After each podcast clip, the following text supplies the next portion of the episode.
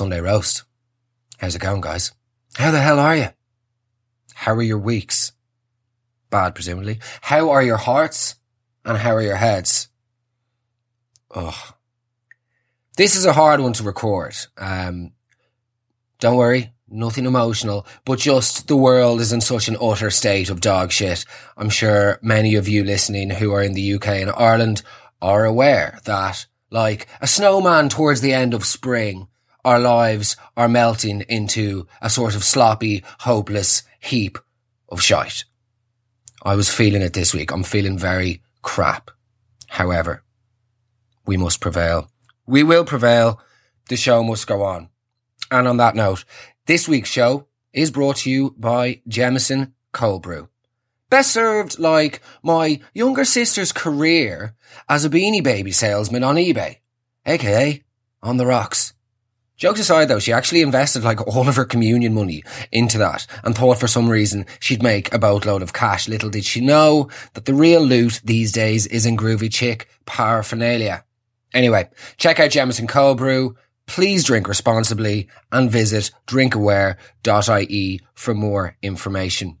Uh, guys, thanks so much for listening to last week's show, for all of your lovely messages. To everybody who went on and reviewed the podcast afterwards, thank you very much. It makes such a huge, huge difference. So, uh, please, if, if you don't have the means to subscribe to the Patreon, it would be amazing if you could just review the show, uh, wherever you get your podcasts. Uh, makes such a difference. Hopefully it keeps me in business and helps change my life a little bit. So thank you very much.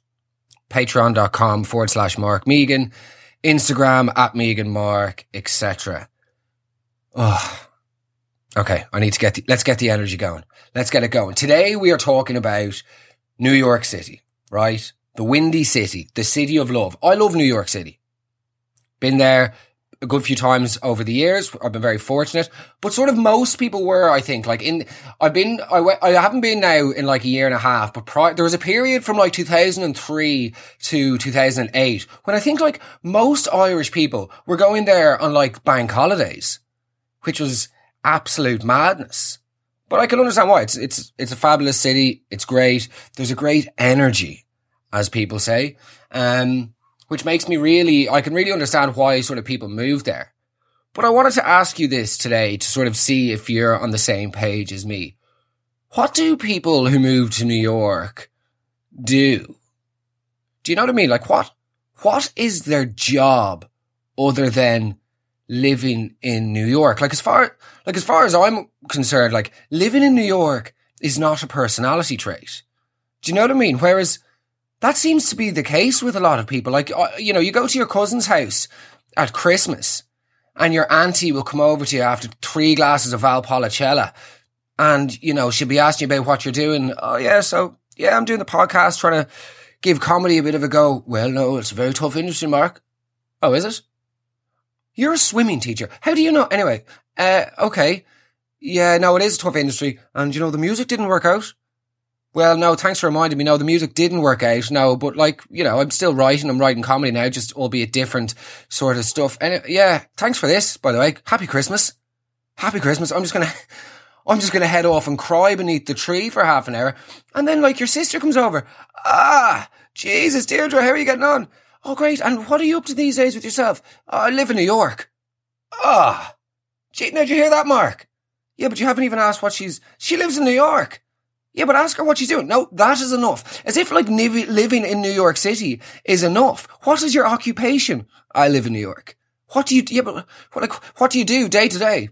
Well, I once saw Lena Dunham on the subway and I have pints midweek. Good stuff. It's, it's, it's a scam. All you have to do really is just move to New York and there, there is this veneer of success. Um, I might consider it. I may consider it. And I have said this before as well. But it's interesting that, you know, the people that move to New York or LA and they come back, like they've only been there for like three months. Okay. And they've already got a complete, like they've got the accent entirely. Doesn't seem to happen when they go to Thailand. Doesn't seem to happen when they go to Thailand. It's insane. What do you do in New York? Oh, I work in a bar. Real cool. That's is, is good fun. Oh man, the money's a joke. Like, is it? Yeah, yeah, yeah. No, he's making mad money in tips. Like, I don't know why everybody doesn't do it. Well, okay, yeah, Fair enough. He's working in a cool bar. And he's making mad money in tips. He also has to hide in a sleeping bag when the federal agent comes over every two months to check if his housemate's marriage with a 71 year old biscuit from Tallahassee is legitimate. Ah, it's all about the tips, bro. It's all about the tips. Listen, man, first and foremost, if there's one person, okay, who understands the importance of a tip, it's me. I have a very inadequate fella, so I understand. But here's a tip for you. Here's a tip for you. Don't overstay your visa. Because no amount of selfies outside of a bar in Bushwick will justify spending Christmases on Skype for the rest of your life. I don't think. People do change when they go to New York. I mean, people change when they move anywhere. That's the beauty of, the beauty of travel and the transience of life. But I feel like with New York, it's quite specific. It's, it's almost guaranteed, you know? There's like a sort of evolution. There's like a, there's a journey of, ev- and they, they love that word, by the way. I just feel like on my journey right now, but everybody that moves to New York, you know, if you look at any Irish person you know, the first picture of them uploaded to Facebook when they move will be like, you know, them with a few of their sort of Spud Goblin friends in Times Square wearing a GAA jersey with a hurl, right? They've just been to like the M&M store or something. They only drink in sports bars that have very tenuous Irish connections, like O'Neill's, O'Ryan's, or O'Brad's. Then all of a sudden, as the weeks go on, in less time than it takes for a pregnant woman to start showing, they'll be walking through Williamsburg in a dungarees with an accent that wouldn't sound out of place on a Wu-Tang album. The hurl has been swapped for a baseball bat, and all of a sudden they're calling things with no discernible canine features dog. You're from Rathmines, Liam, not Staten Island. Your dad is a chiropodist. And your mum is a legend. Drop the facade. Please drop the facade. You weren't Facade, did I say that? Please drop the facade. You weren't born in the Big Apple, Liam, right? You big biscuit. They also, have you noticed that? Another thing about people that move to New York, they always seem to have one novelty friend just to masquerade the fact that they only hang out with the Irish people. And they'd be like, oh, what are you up to tonight? Ah, I'm just going out for a few drinks with Martello. He's, he's so sick. Oh, who else? Ah, oh, just Martello. We're going to this like dive bar. It's supposed to be like really sick. Why are you speaking like? Anyway, uh, who else is going? Oh, just a few other friends. No, no, no. Who else is going? It's you, uh, your novelty friend. Who else? Uh, just a few friends from work. Who else, please? Tell me the names. Uh, Caoimhe, Dermot, and Fiachra. Yeah, I knew it. I knew it. I knew it. You're a spoofer. You're a spoofer.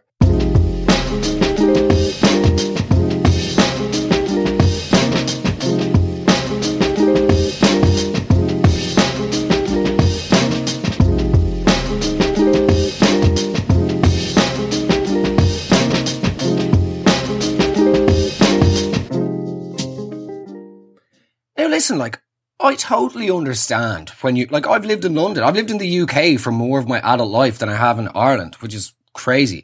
So I understand. Oh, oh my phone's ring. Sorry, one sec. Hello? Oh, hello, mate. What's that? You just tried the new Jameson cold brew and felt compelled to call me about it? And you had it on the rocks, but would also recommend serving it with cola? Wow. Thank you for sharing this incredibly vital and interesting information with me.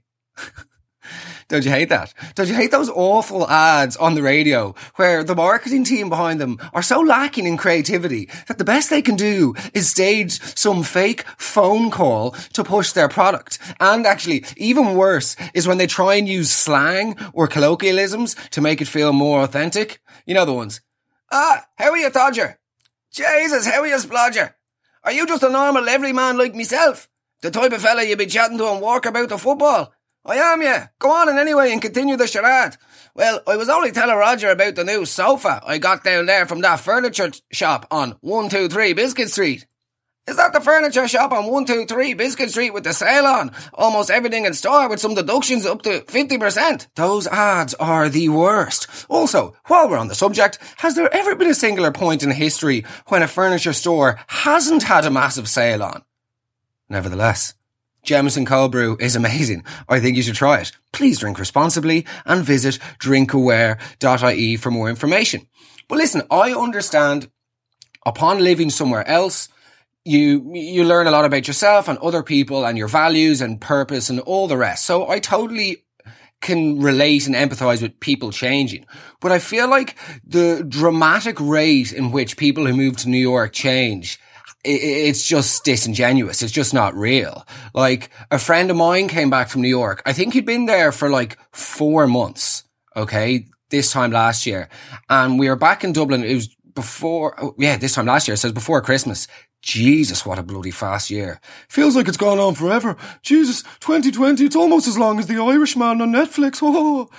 Um, but he came back from New York and I sent him a text. I was like, um, oh, what's the story? Like, do you want to, go for a coffee or like a smoothie or something? He was like, oh, you guys have smoothies here. What? Oh, I didn't realize you guys have smoothies here in Dublin. It's just like it's a huge thing, obviously in New York. Ah, like, come on now. Like that sort of stuff is absolute slop. Like that is absolute slop. You, of course we have smoothies here. You know, and they come back and they act like they're people of the world.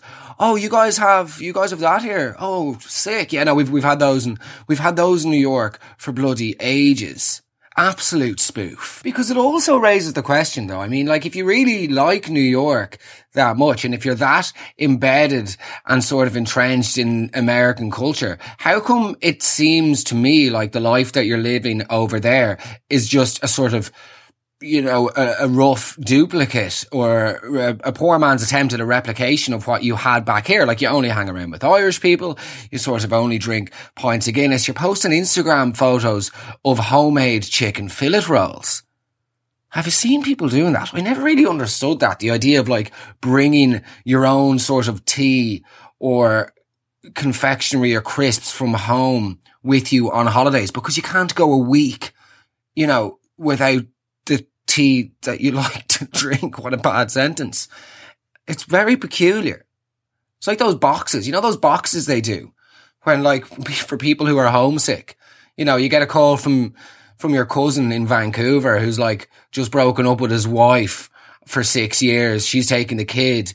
He's sleeping outside the boot of in, in the boot of his Volvo, you know, in the golf club. And what's the people in Ireland do?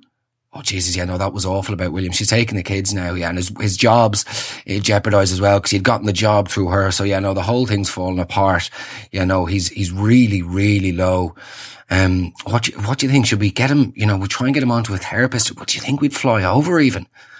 No, no, no, no, no, no, no, no, no, no, no, no, no. I've got an idea. I've got an idea. This will fix everything. What is it? Let's send him a box with 16 Tayto, some irrelevant sweets from the 90s, and a t-shirt that says bacon and cabbage on it. What the hell is going on here? That we think this is going to solve all of the world's woes, all of his problems. The poor man has just lost his wife and kids, okay? A few King crisps and some Krusty Brennan's bread isn't going to solve the fucking guy's issues.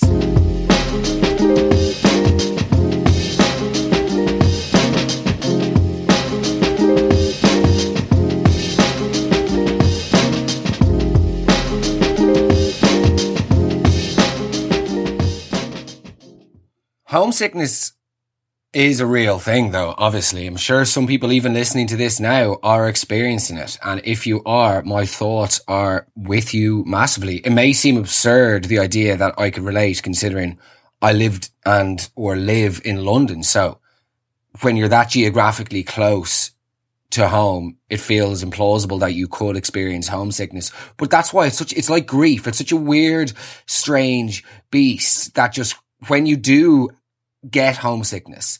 It sort of overwhelms you and engulfs you and it just has like, it's just a void that cannot be filled. Like in my earlier twenties, when I first lived in the UK, I couldn't really understand the concept of homesickness because I was like, why? You know, I was so, probably because I was so self-obsessed, but also headstrong so that I barely even like cast a glance over my shoulder towards Ireland. But now that I've gotten to like my mid twenties, I'm 26, I totally get it. And I experienced homesickness, uh, like I think about a year ago in London. And once that void is there, it like, it cannot be filled. It's so hard. Even going back home, it's ironic that even doing the thing that you think would cure the ailment, only for me, it only amplified it. Cause then when I would go back to Dublin for a weekend, I'd almost just be like looking at the clock, counting down the hours until I have to return in that sort of dreaded anticipation of the homesickness returning. It's sort of like anybody that's ever, okay, if you've ever gotten like a panic attack or if you have anxiety, a large part of the anxiety is propelled by the fear of having more anxiety or having another panic attack.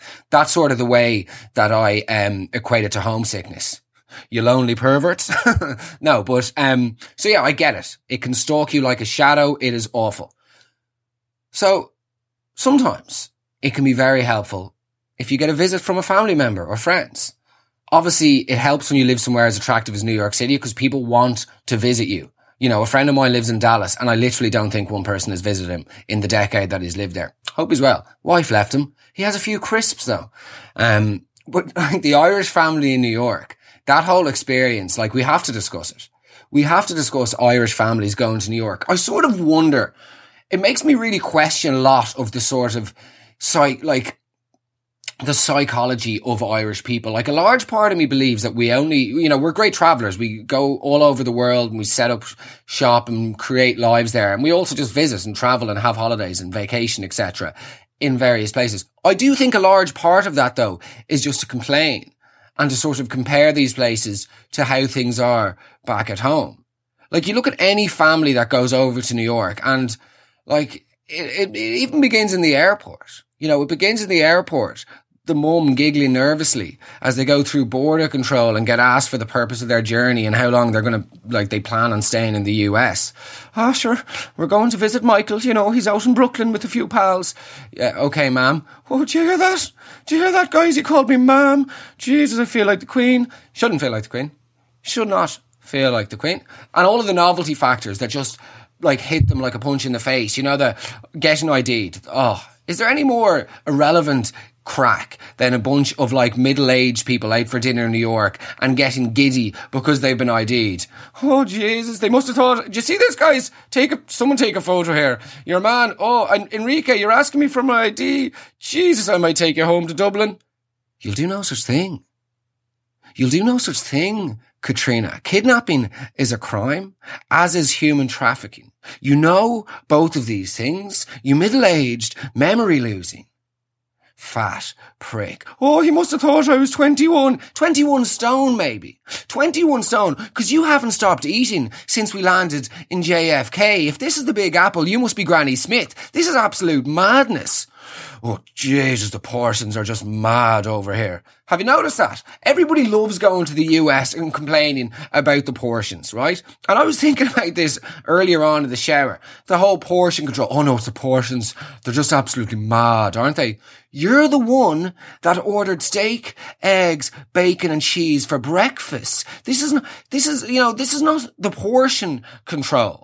That's not the problem. You're the one that ordered maple syrup cereal at a quarter past morning. This is nothing to do with portion control. Have you noticed that? It's never, anytime anybody complains about portions, anytime an Irish or an UK person complains about portions in the US, it's never, never about a healthy thing, is it? It's never when they've ordered something good for them. They're never threatening to send back a salad because it's too big. Never the case. Your eyes have been running through the menu at a rate of bloody greedy Gonzales, okay? This is not America's fault, Katrina. What were you thinking? What were you thinking was going to happen when you ordered the candy floss ragu? You absolute pig. This is insanity. Oh yeah, no, these, these sizes are outrageous now. I don't know how they expect me to finish this. What? Okay, okay.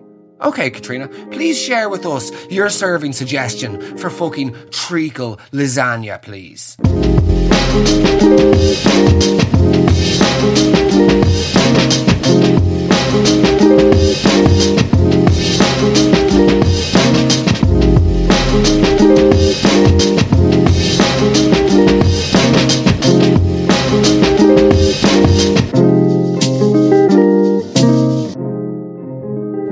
Thanks again to the wonderful people at Jameson for sponsoring today's show. Good few of you have already sent me pictures of yourselves enjoying Jameson cold brew, and we simply love to see it. Please drink responsibly and visit drinkaware.ie for more information. Guys, thanks so much for listening to today's show. Hope you enjoyed it. Hope you're doing okay and surviving and sort of switching off from the news because it can totally and utterly uh, steal all of your energy and make you want to give up. So don't give up. Don't give up just yet. Not before Christmas. Anyway, thanks so much for all of your kind messages. Please tell your friends about the show. Please leave a review wherever you get your podcasts. It would be incredible if you could sign up to the Patreon. Patreon.com forward slash Mark Megan. Literally keeps me alive, keeps the dream of comedy alive. So, uh, Thank you so much. Have a good week, and I will see you next Sunday. Bye bye.